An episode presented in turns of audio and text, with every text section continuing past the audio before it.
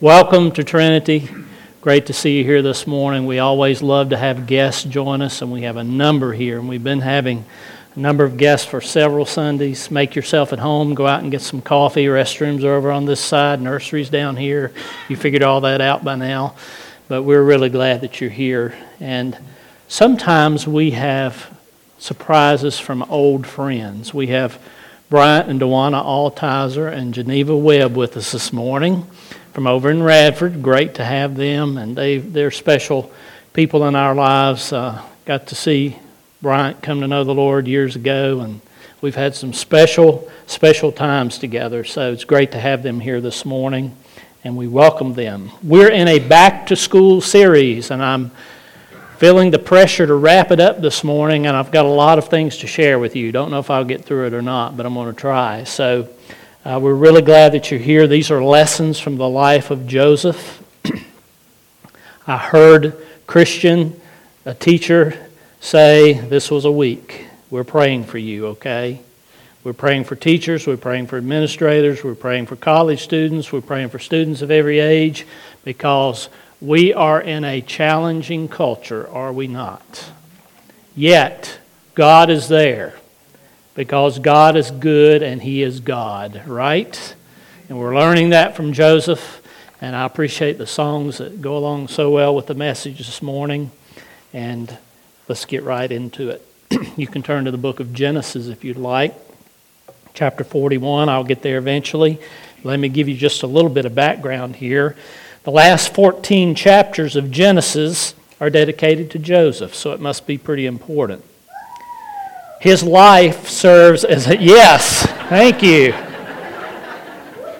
Right on cue, too. Hope the rest of you are that excited. Two of us are, at least. Uh, Joseph's life serves as a bridge from Genesis to Exodus. David Jeremiah says that Joseph is the indispensable link between the 72 the family of Jacob, who entered Egypt, and the two million who eventually left. God literally saved the nation through Joseph's suffering. So if we study the life of Joseph and we learn about his suffering, we understand more than he did at the time because all he could see was the next day and where he was. He couldn't see the future, but we have the advantage of Scripture of seeing the whole story. Isn't that wonderful? We can learn the whole story. And I don't know about you, but looking ahead sometimes, life seems like uh, it's dismal. Maybe it's, it's a blur. You don't know where you're heading. Maybe you're going through a time like that in your life. But when you look back, it's clear as a bell. And Joseph could say that. But we get the advantage of looking ahead. So I'm thinking Joseph must have wondered if God had forgotten him. He's in prison. His brothers have forgotten him, tried to forget him. Um, his friends have forgotten him. But God had not forgotten Joseph. My mom used to read books by Corrie ten Boom. You heard of Corrie ten Boom? If you haven't, they're rich. You ought to go there. They're from another era. But she was a Jewish girl taken captive and placed in a Nazi concentration camp. And yes, that really did happen. In her book, Triumph for God, Corrie ten Boom describes what her feelings were like the day she was released from a Nazi concentration camp.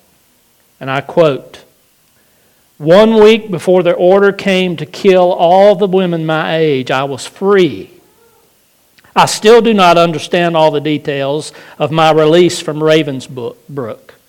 All I know is it was a miracle of God. The gate swung open, and I glimpsed the lake in front of the camp. I could smell freedom.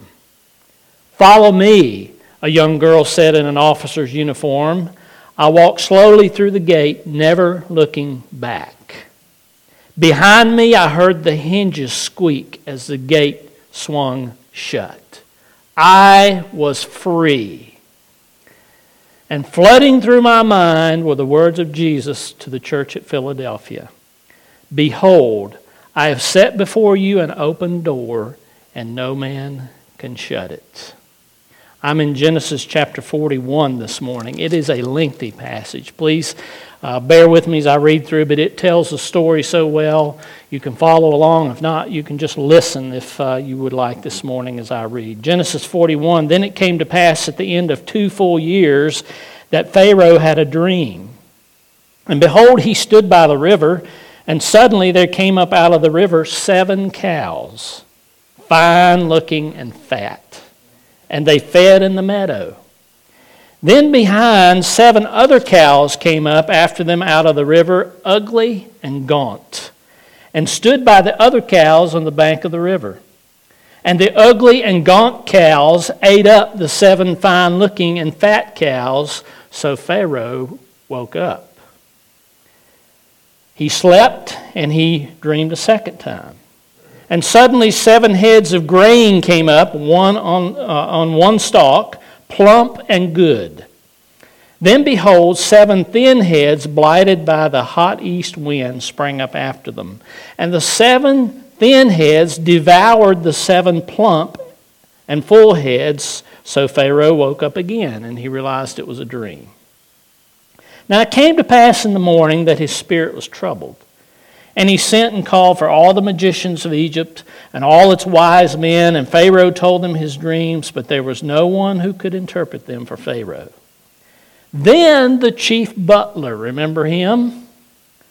He spoke to Pharaoh and saying, I remember my faults these days, uh, this day. When Pharaoh was angry with me and his servants and put me in the custody of the house of the captain of the guard, both me and the chief baker, we each had a dream, and one night he and I, each of us dreamed according to the interpretation of his own dream. Now there was a young Hebrew man with us there, a servant of the captain of the guard, and we told him, and he interpreted our dreams for us. To each dream he interpreted according to his own dream, to each man, rather, to his own dream. Verse 13, and it came to pass, just as he interpreted for us, so it happened. He restored me to my office, and he hanged him. Then Pharaoh sent and called Joseph, and they brought him quickly out of the dungeon. He shaved, changed his clothes, came to Pharaoh, and Pharaoh said to Joseph, I've had a dream, and there is no one who can interpret it. But I have heard it said of you that you can understand a dream to interpret it. So Joseph answered Pharaoh, saying, and I love this It is not in me. God will give Pharaoh an answer of peace. And then Pharaoh said to, to, Joseph, he recounts his dream. In my dream, I stood on the bank of the river. Suddenly, seven cows came up out of the river, fine looking and fat. They fed in the meadow. Then, seven other cows came up after them, poor and very ugly and gaunt, such ugliness as I have never seen in the land of Egypt. And the gaunt and ugly cows ate up the, the first seven, the fat cows.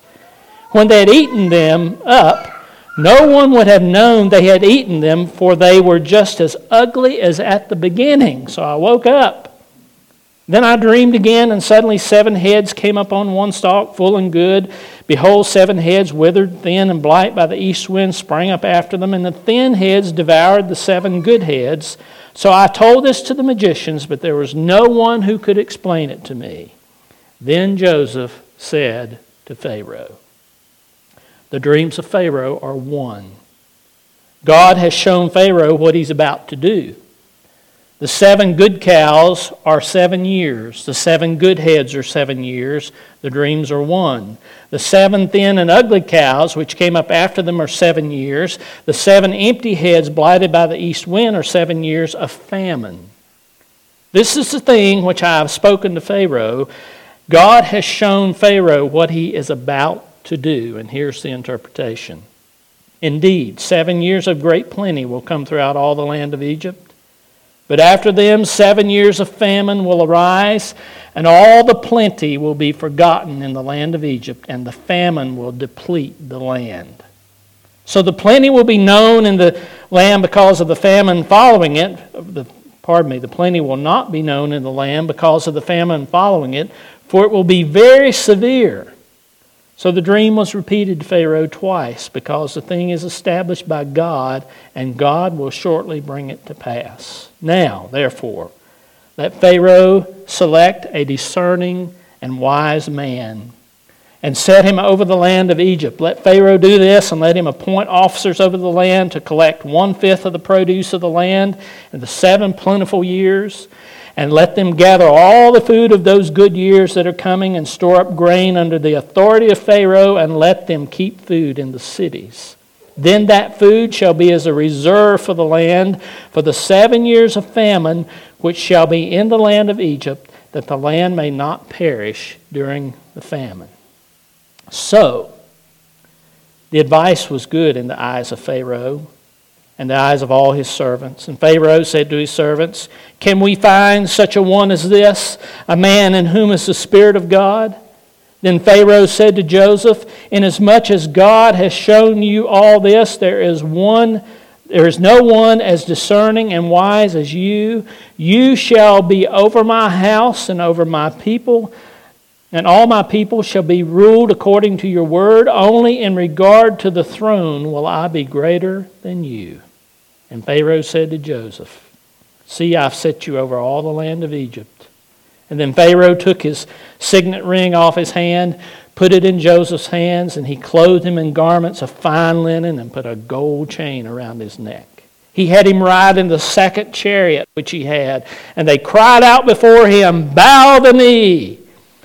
So he set him over all the land of Egypt. And Pharaoh said to Joseph, I'm Pharaoh and without your consent, no man may lift his hand or foot in all the land of Egypt. And Pharaoh called Joseph's name Zaphnath Paneah, uh, by the way, which means the one to whom hidden, uh, the one to whom hidden things are revealed. That's the name of Joseph's new name, the meaning. So Joseph went out all over the land of Egypt he was 30 years old when he stood before Pharaoh, the king of Egypt. How old was he when we started? 17. He's now 30. And Joseph went out from the presence of Pharaoh and went through all the land of Egypt. In the seven plentiful years, the ground brought forth abundantly. So he gathered up all the food of the seven years which were in the land, laid up the food in the cities, laid up in every city the food of the fields that surrounded them. And Joseph gathered very much grain as the sands of the sea until he stopped counting, for it was immeasurable. He lost count. And to Joseph were born two sons before the years of famine came, whom Asenath, the daughter of Potiphar, the priest of On, bore to him. And Joseph called the name of the first, firstborn Manasseh. For God has made me forget all my toil and all my father's house. And the name of the second he called Ephraim. For God has caused me to, uh, to be fruitful in the land of my affliction. And then the seven years of plenty, which were in the land of Egypt, ended. Seven years of famine began to come, as Joseph had said. The famine was in all the lands, but in the land of Egypt there was bread. So when all the land of Egypt was famished, uh, the people cried to Pharaoh for bread. And Pharaoh said to the Egyptians, Go to Joseph. Whatever he says, you do. The famine was all over the face of the earth. Joseph opened all the storehouses and sold to the Egyptians, and the famine became severe in the land of Egypt. So all countries came to Joseph in Egypt to buy grain because the famine was severe in all lands. I say Joseph for president. What do you say? If only we had such discerning leaders who walked with God. Well, with the completion of Scripture, as I mentioned, we have some advantages that Joseph didn't have. We know some things that he didn't know at the time. And we look back as we look at Scripture and we learn some things. This is message one, okay? I'm going to give it to you real quick. The purpose of trials, because John King covered this ground several weeks ago. But from from New Testament scripture as we look back at the Old, and often God refers back to Old Testament characters when He reveals new truth to us and, and the New. And he, he shares something, and all these are in James 1. You can go right down through James 1, the first few verses, and we learn some things. We have the advantage of knowing some things that Joseph didn't know, that he learned along the way, but we can learn them through one reading of one story. The first one is that trials provide opportunities. If Joseph hadn't been in prison, he would have never been brought forth to interpret this dream. That provided him a wonderful opportunity orchestrated by God, and he took it. Trials also promote spiritual maturity. We go from an immature, spoiled 17 year old who uh, goes through the hard trials of life for 13 years, and look what happens. You know, he's now a mature man. He's learned to trust God, uh, and, and Pharaoh looks around for a man to lead. He says it's Joseph, and he calls him because he's a mature man. It also proves integrity. You know, when, when Joseph was confronted by Potiphar's wife, uh, he had a plan. We talked about that. And when he refused her, it proved his integrity. And he learned that as he went through that trial. Also, and by the way, this is where God wants us to start. Sometimes we have a hard time getting there, don't we?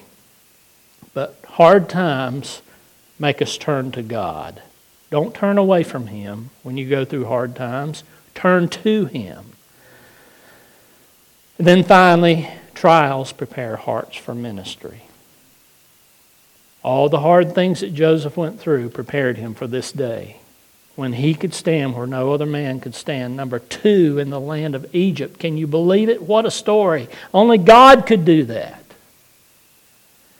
And we look back and we see that God had been preparing Joseph all along, and He's preparing us. On Wednesday nights, we have a group of people who have been through some very hard things who meet here to minister to people who are going through very hard things. That's biblical. That's how God works. He puts us through things so that when we come out the other side and we're stronger, we can look back and we can say, God brought me through that. And if He brought me through this, He can bring you through this. So He prepares us for ministry as He brings us through trials in life. Now, I, I would say 90% of Christians have never learned these truths. Wouldn't you? You know, you have to be taught about who God is and how He works. But they're life changing truths. If we learn these things, we begin to look with a totally different view of the things that we go through life in life that are hard. We want to avoid them all, don't we? We, we don't like trials. We don't. Anybody like trials? I asked last week if anybody liked tests. Nobody took me. Anybody like trials and hard times? Well, nobody wants to go through them. But when we go through them with God's help and come out the other side, we're better. Well, that's message number one. now, Joseph must have felt like Corrie ten Boom the day he came out of prison. Can you imagine? Years thought he'd been forgotten, but he began to understand that God has his ways of working in life. Uh, and only God could do this. The first 16 verses, I'll just quickly give you an outline here, reveal God's ways. God had a plan, didn't he? God's ways are far above our ways. Joseph would have never dreamed what God was doing. But while he was there in prison, God was working. He was doing something. He was doing something in Pharaoh's heart, and he was doing something in the heart of the Egyptians. He's also working in his dad and his brother as you go on down, but he's working in Joseph's life, and he's making him into a man like no other who could stand in a place that no one else could stand because of God's ways in his life. And he brought him in contact with this Egyptian king, and uh, who a few years earlier was so arrogant he was putting people to death, but now he has a problem in his kingdom with no answer. And God brought him to that point, and now he's bringing Joseph and he's bringing Pharaoh together. So the, the hymn writer wrote. God's ways are far above our ways. He works in mysterious ways, his wonders to perform. He plants his footsteps in the sea and rides upon the storm. Hallelujah. Aren't you glad that we have a God like that? He is working his way. What a turn of events. Well, the next section, 28 to 44, reveals God's wisdom. Only God could come up with a plan like this. And He's bringing it together perfectly. By the way, sometimes we have this discussion about the sovereignty of God, and we say, well, if God's going to do something anyway, why should I be involved? Oh, don't forget that you have a part in the decisions that are made. Joseph had a decision to make at every turn with every trial, and God knew the outcome, but Joseph still had the responsibility to make the right decisions. So the two come together. There's no confusion in heaven about God's way and what He wants to accomplish, but sometimes there is on earth because we talk too much and we think too much sometimes. Not that thinking's a bad thing. Learn to think for yourself. Dig into Scripture. If you got something you want to talk about, talk to John. He'll talk to you. I guarantee you. He loves it. But God's accomplishing His will but at the same time, Joseph is making human decisions, and the two come together perfectly. They're on parallel tracks. And we see that clearly in this, this story. And sometimes it's a matter of timing. You know, I, I pastored a church in North Carolina years ago, and there were four or five men in that church who were getting up in years who had never come to know the Lord.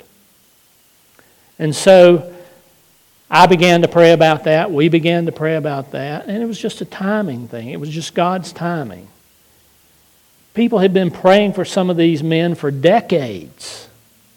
I mean, as long as they could remember. You know those prayers that you prayed and you, you kind of forget about them, then you pray again, you forget, and you're in the back of your mind, you're still praying because you trust God, but you're beginning to think, I don't know if this is going to happen or not. In a matter of six weeks, we had four or five men over the age of 60 who were saved. And I could tell you the details, but it was, it was timing. You know, it was relationships. It was a point in their life. And uh, as, as I watched God work, it, it, was just God's timing. You know, he, he, it was His will to save these men as it is to save everyone, but there's a human decision involved too.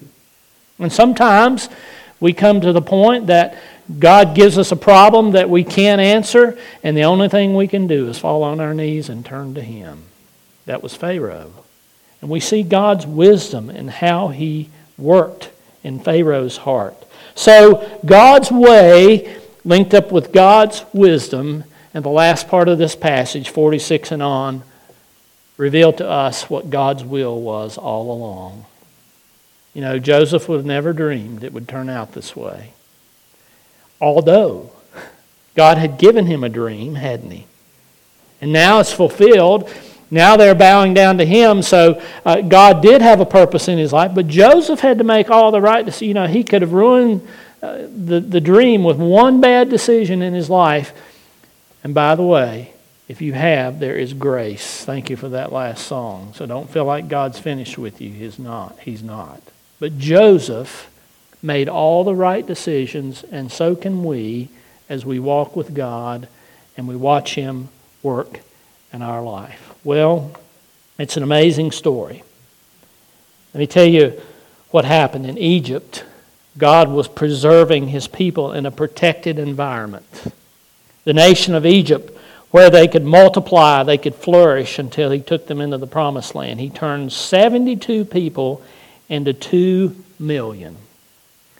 This is looking on down the road. For 400 years, they would grow into a nation. God brought Joseph out of prison and promoted him to the position of prime minister, number two in the land. But don't miss this. He was also making the right decisions all along to be used of God. So it was God's will and man's choices coming together to accomplish the will of God. God was also predicting the future of Egypt. They too would be preserved by this dream and the preparation that came from impending danger. This terrible seven year drought was coming, and without the information that Joseph had, they would have never survived. They would have been wiped out. So God gave Joseph the ability to interpret Pharaoh's dream so he could pre- propose a solution to the problem. And it was after Pharaoh had exhausted all of his resources that the butler remembered Joseph and they brought him out of prison to interpret the dream. Isn't that a great story? People say the Bible is boring. You just got to open it up and read it. And by the way, we're just in the middle of the story here, if, if in the middle. So he promotes Joseph to the number two position in the land. And even his evil brothers, two nations, and the world are being blessed through him for God's glory. Now, that's message number two. Here's where I want to try to apply it. So, how, what does this have to do with me? Well, do you really want to be used of God? I wouldn't think anybody in here would say, No, I really don't care to be used of God, although somebody might feel that way right now. But He wants to use you. You want to be used like Joseph? Well, you can be. You know, your life is just as important to God, and where He has placed you is just as critical in the day that we live as Joseph's life was. You say, How can that be? Well, He's put you in a culture much like Joseph's. The more I read about it, the more I realize that, you know, the, these cultures, this culture shock that Joseph had is much like what you're walking into on college campuses, walking into at, high, at, at the high school, wherever you are as students and teachers and administrators, and you're like, I wonder what's going to happen today. God put you there for a purpose. He put you there for a reason. He's using you if you will allow Him to use you. You may be like Joseph and you're looking ahead and you're thinking, How in the world am I going to get through this school year? Well, don't think like that. Think every day, what would God have me to do today? And you have some tools at your disposal. What did Joseph have that you really have? Well, Joseph had a dream which was recorded and became the Word of God, but you have the whole Word of God, right? We have the whole Word of God at our disposal. From beginning to end, we can sit down in a few minutes and read this whole story, and we can be so much wiser when we finish than we were when we started. If we'll just take it to heart, believe God, and say, Lord, if you did that in Joseph's life, is there any possible way that you could do it in mine? Of course, He can. Lord, look at, look at the situation that Egypt was in. And we look at our nation, we think, can God possibly turn things around for His glory? Well, whether He turns it around or not, it's going to be for His glory. So we should say to Him, So be it, Lord. You do your part, and I'm going to do mine. And we're going to see these two parallel tracks come together in your will. And we'll say, Amen, right? Amen. So, Joseph had a dream, but we have instruction from God. Uh, Joseph, more than anything else, I believe, wanted God to be glorified in his life. Is that true for you? Is that true for you and me? That my life, the most important thing in my life is that God be glorified. You know, that puts it all in perspective. Whether I suffer or whether I don't, whether I struggle or whether I flourish, whether uh, I go through hard times in life, and sometimes it's like the grapes of wrath. Don't ever watch that movie, by the way, it never gets any better. but sometimes God does turn things around, and it does get better. Joseph set out to glorify God, and that's why he used him. But this is very important. There were many times that Joseph had to yield to God. I'm sure he had his own ideas. I'm sure he had lots of conversations with God and said, Lord, if I was you, I wouldn't have done it this way. You ever have those conversations with God? Lord, why are you doing it this way? We have to yield to Him. We have to say to Him, It hurts, but if this is for your glory, I'm willing to go through it. Lord, it's hard. I have no friends. There's no one that comes alongside me. Well, God's there. Sometimes He takes all the props out so that we're forced to turn to Him, and in His timing, we see God break through in our lives and we look back and we say, Boy, I am so glad that I trusted Him and I yielded to Him during all those times. But most importantly, Joseph obeyed God. You know, there are times in our lives when we make a choice. Do I obey God or do I do what I want to do? In fact, that's a daily thing, isn't it? You know how to turn that around? Get up in the morning, get on your knees before God, and say, Lord, what would you have me to do this day? You know, I've got all these plans. And I'm going to go through my day and I'm going to carry out my day, but feel free to interrupt at any time. Feel free to bring people across my path, make me sensitive to them. Feel free to open my eyes and, and show me things that no one else can see in the position that I'm in so that I can fulfill your will and so that I can come through this challenging time in my life and come out the other side and look back and say, God was with me all the way and I walked with him all the way through. That's what God wants for our lives. And if you really want to be used of God, we can learn from this story in Joseph. So we're not so different from Joseph, are we? And some of you are thinking, well, I'm a lot older than he was, but you still have challenges in life. Some of you are thinking, this is right where I am. 17 years old, Satan wants to destroy my life. But I'm not going to let him because I'm going to trust God. I'm going to walk with God. Remember the steps make a plan, leave, uh, uh, avoid the scene, Leave the scene, never compromise, and make God a promise. Wherever you are in life, you can say to God, I want to walk with you from this day forward. And by the way, there was at least one man in the Bible who did it. What was his name? Enoch. He walked with God every day until God took him. So we know if he could do it with God's hand in his life, so can we. So, Here's a challenge this morning as we wrap this up give your life to God because He can do more with it than you can. Would you say that's a pretty good summary of Joseph? He had he had a dream, all these plans, very real to him. Some of those plans got dashed in the beginning. Joseph had to learn to, to listen to God and trust God, and as he did, it all fell into place. God's desire came together with Joseph's choices, and in the end, God's will was accomplished and God was glorified. Now, I want you to bow with me this morning, okay? Here's where the application comes with your head bowed, eyes closed. We have a vast age group here this morning, which is wonderful. But the message is the same to all of us. Here's, here's the opportunity. Here's the challenge. What are you going to do with it? Wherever you are in life, whatever you're doing, whatever you think you're not doing, God has a plan for you, for His glory. This morning, you're sitting here thinking, how do I fit into this plan? Well, here's how you fit in.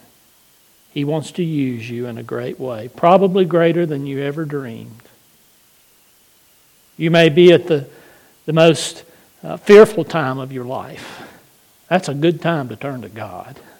When you don't know the future, that's the best time to turn to God. But you may be a little farther along in life and you're thinking, God, this is not going like I thought it would. Well, that's a great time to turn it over to God as well, because that's when you need Him the most. And maybe you're later in life and you're thinking, you know, my, my years are moving on. I'm not influencing everybody. Oh, don't think that way. You might be amazed who's watching your life. You might be amazed who God brings across your path. And you might be amazed at people who want to know the secret to your life and how God has kept you through all these years. But it begins with a question Do I really want to be used of God? Can I be used of God? Absolutely. But right where you sit this morning, a couple of questions.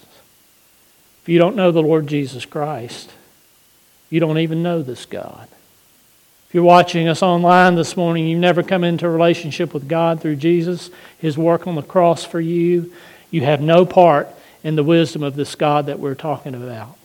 But it's available for the asking, for the receiving, for believing, for saying, I want to believe this God, I want to believe what He says, and I want to trust what He says brings me into a relationship with Him, which is the gospel that Jesus, who was God, came, died, went to the cross, took our place, was buried. Our sins were poured upon Him, and He arose again the third day for our salvation. I want to receive that. That's where you begin. But maybe you did that years ago. And this morning you're thinking, you know what? I need to return. I need a new start. Or there's something in my life that, that has forced me to come to the point that now I need to turn back to God. Or I've matured enough to realize, Lord, you can do more with this life than I can. And you can, in your heart this morning, tell Him, Lord, here's my life. Here's my life. I want to give it to you. I want to give it to you for your glory. For I know that you can do more with it than I have and that I can. I want to pray this morning. If you have a need in your life, see one of us after service this morning. We won't give a public invitation today, but John's here, I'm here, other people are here, lots of people who would love to pray with you and help you. If you're here and you've never been saved, see one of us or see someone that you know. Or if you have something in your life that's difficult, you need somebody to come alongside you and pray with you and give you some wisdom. We want to do that. Father, thank you for this wonderful story of Joseph. It thrills our hearts to see how you can take the impossible and make something out of it.